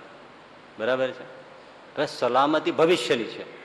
કે માંદગી આવી જાય, ફલાણું કાંઈ થઈ જાય, તો પૈસો હોય તો મને કઈ વાંધો આવે નહીં. એટલે એ તો આવતું આવશે, પણ પૈસો તો આવે ત્યાં અસલામત થઈ જાય અને ભાઈ ઘરી જાય. વિચારો? અત્યારે તમે અહીં બેઠા છો ને, નિરાય તે કાંઈ ખિસ્સા ખાલી છે, તમે વૈયા જવાનું પણ અત્યારે તમને કોઈ એક કરોડ અહીં તમારે માગતા આપી જાય, તો ઘરે જવું ભારે પડી જાય. એટલે, એ ભાઈ, કોઈની છે? ફોર વ્હીલ છે ભાઈ કાં શું છે? કહેવાય એવું નથી, જોખમ છે ઘરે મૂકી જાવ ને, પણ એમને જોખમમાં શું છે? એને કેતા બીક લાગે. વિચાર કરો ભાઈ કરી જાય કે આને હું કહું કરોડ છે તો આ મને ક્યાંક લઈને ઉતારી દે તો. વિચારો સપોઝ ધારો, ધારવામાં શું વાંધો છે? ધારવામાં? મળવાના નથી, અહીં કોણ કરોડ દઈ દેવાનું તમને? આ સરદારજી ઇન્ટરવ્યુ ગયા ને એટલે એને ઓલા પૂછ્યું. કે, સરદારજી, તમે ધારો કે દસ માળનું મકાન છે, હા, અને તમે ધારો કે પાંચમે માળે તમે રહ્યો છો, હા, અને પાંચમે માળે તમે ધારો કે તમે રહ્યો છો, અને એમાં અચાનક આગ લાગે આખા બિલ્ડિંગમાં, તો ધારો કે તમે આ પાંચમી માળે છો ને આગ લાગી, તો તમે શું કરો? સિમ્પલ ધારવાનું બંધ કરી દો.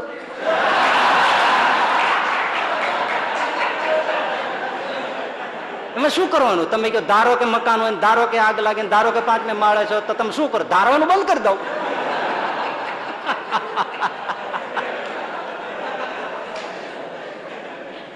સરદારજી, મોજ બહુ કરાવે.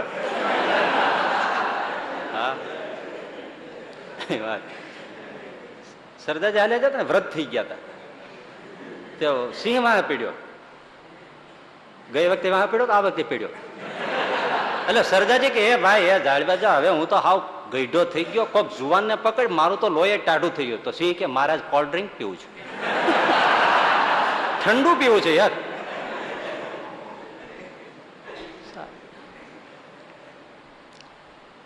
તરત જ બીક કરી જાય. નાખવું ક્યાં? લઈ કેમ જવું સાચવું કેમ? જો વિચાર કરો. આ અમદાવાદનું જે નામથામ બધું અત્યારે યાદ નથી આવતું, પણ સાવ ગરીબ પરિવાર હતો ને પછી ઓલા બધા પેપર્સના બધા ખોલતા હતા ને એમાં એના પિતાને આપેલો મોટા શેઠે બધો વારસાનું વિલ, એ જ એના દીકરાઓ અને દીકરીઓના હાથમાં આવ્યું. અબજોની મિલકતનું, કરોડોની મિલકતનું અમદાવાદમાં ગઈ સાલ પ્રસંગ હતો ને.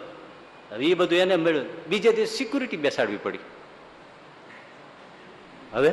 તરત ભાઈ ગરીબ નહીં કોઈ કૂતરી ઊંઘતું નહીં, રાતે હુતા હોય તો. કુતરી છેટું જીવું તો, એમાં હું હું કુતરી હું કે નહીં? કારણ કે એમાં ન હોય મરચાનો, ગોળનો, ખાંડનો કોઈ સ્વાદ ગંધે ન હોય બિચારા, હાવ કોરું ખાતો હોય. કુતરી શું કે નહીં? તરત પૈસો આવે સિક્યુરિટી બેસાડ.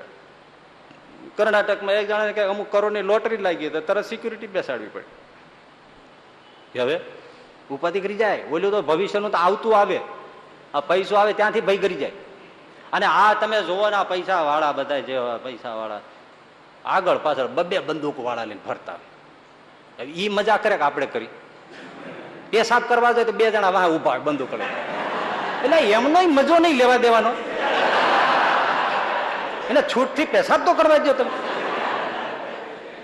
ક્યાંય બજારે નીકળી શકે નહીં સિક્યુરિટી વગર કે હરીફરી શકે નહીં કશું નહીં, જ્યાં જોયે ત્યાં બંદૂક વાળા એમને હળી એકે સપન કે એકે હુડતા લઈ લઈને ઊભા જ હોય ઊભા જ હોય ઊભા જ હોય. છે ને? આમાં અસલામત કોણ? પૈસાની માટે, સલામતી માટે પૈસો ભેળો કર્યો. હવે આવ્યો ત્યાં તો પોતે અસલામત થઈ ગયો. ક્યાંય હરીફરી માણેક ચોકમાં ગામ તેમાં ને એમાં હરીફરી શકાય? ક્યાંય ન નીકળાય. ક્યાંય જવાય નહીં. તમે ગમે ત્યાં હોઈ જાઓ. ઉગાડા હોતા હોય તો રાતે ધાબળો ઓઢાડી જાય કોક. સલામત થઈ જાય. મચ્છંદરનાથ અને ચેલો ગોરખનાથ. મચ્છંદરનાથ હવે એને કોઈક ગ્રહસ્થન ત્યાં ગયા છે, રાજી થઈ ગયા છે. તેમણે અમુક વજનની સોનાની ઈંટ આપી કે લ્યો, કંઈક વાપરજો સેવામાં. સારું જોળી હોય જોડીમાં નાખી. ગુરુને ચેલો પછી હાલી નીકળ્યા. આગળ ગુરુ મચ્છંદરનાથ એટલે મચ્છંદર એનું મૂળ નામ મત્સ્યેન્દ્રનાથ મચ્છંદરથી વધારે ઓળખાય તે મચ્છંદરનાથ આગળ આવેલા ને ગોરખનાથ, ચેલો પાછળ આવેલા છે. અને જે હાલતા ગયા ત્યાં થોડું જંગલ આવ્યું એટલે મચ્છંદરનાથે ગોરખનાથ એના ચેલાને પૂછ્યું, બેટે, તો હા અહીંયા કોઈ ભય તો નહીં હે ને? મચ્છર મચ્છા ગોરખનાથને ખબર નહીં કે આની પાસે શું છે એ. આના કંઈ કીધેલું નહીં. ગુરુ કોઈ દી પૂછે નહીં. અને આને ભય ક્યાંથી ગરી ગયો? વળી થોડું હાલે ને કે, બેટે, ગોરખનાથ, હા, યા કોઈ ભય તો નહીં એને? નહીં નહીં, ગુરુ મહારાજ, ભય ક્યાં હોતા અમકો કભી ભય કાંઈ પતા નહીં. ભય ક્યાં? વળી આગળ ચાલે.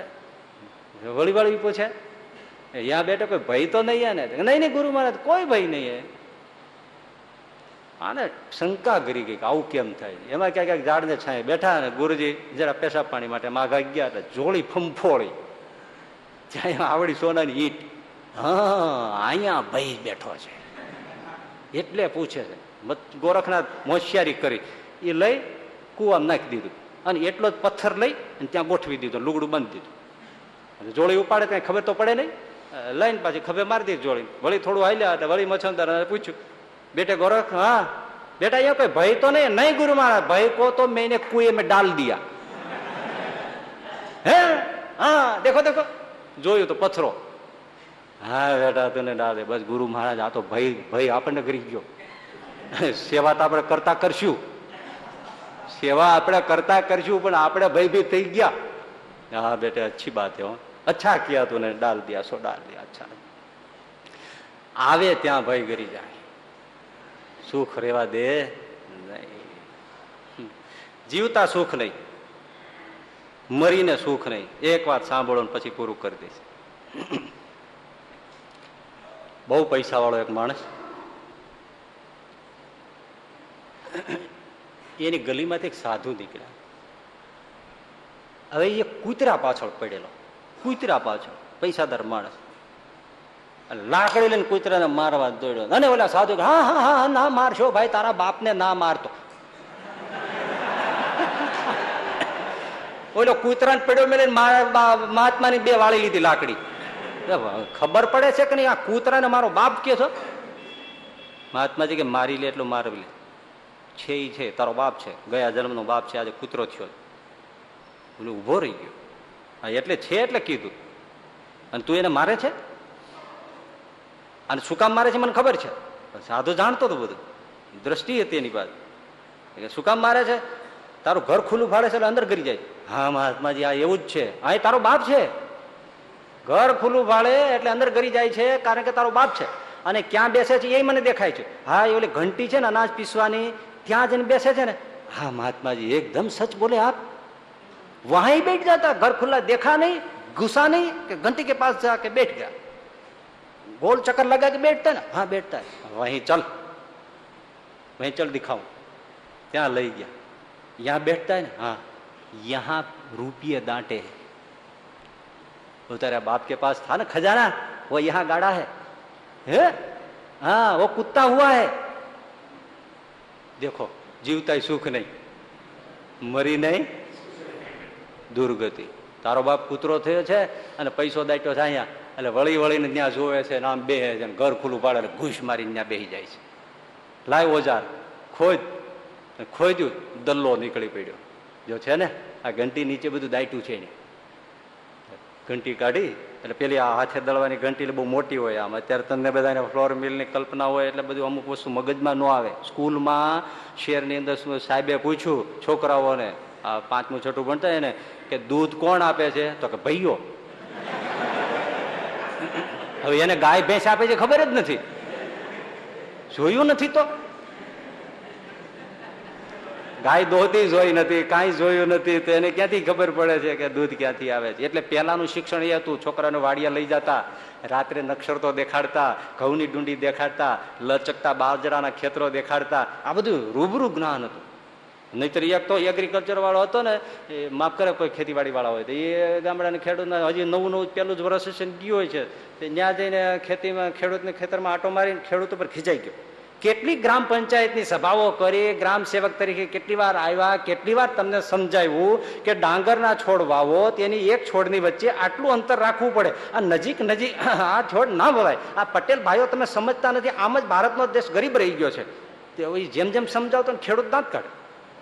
અરે તમે દાંત શું કાઢો? અમારા ગળા ફાટી ગયા. તમારી જેવા લોકોની અબુજની સભાઓ કરી કરીને કેટલું સમજાવ્યું કે બે છોડ વચ્ચે અંતર આટલું ડાંગરનું રાખવું જોઈએ અને તમે લોકો કે સાંભળ્યા વગર એમને દીધે જ રાખો, એમને દીધે જ રાખો. દેશની અંદર અનાજની કટે કટોકટી ઊભી થઈ જાય છે. પેદાશ ક્યાંથી આવે? આમાં ક્યાંથી ફાલ સરખો પાકે?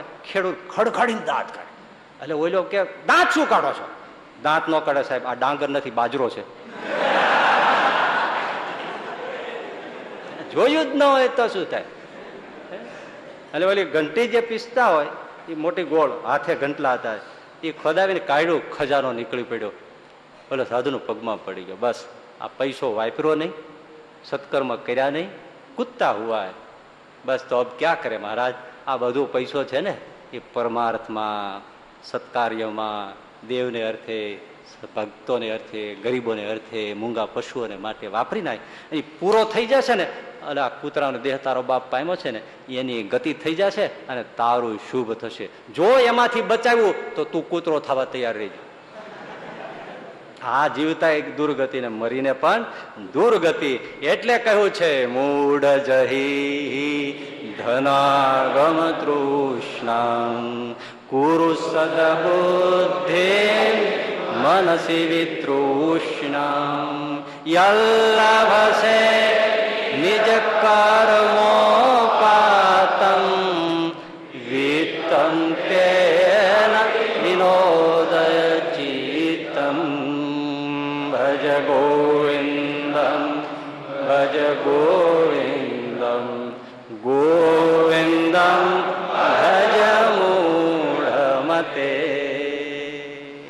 બીજો વાક્ય આવે છે હવે.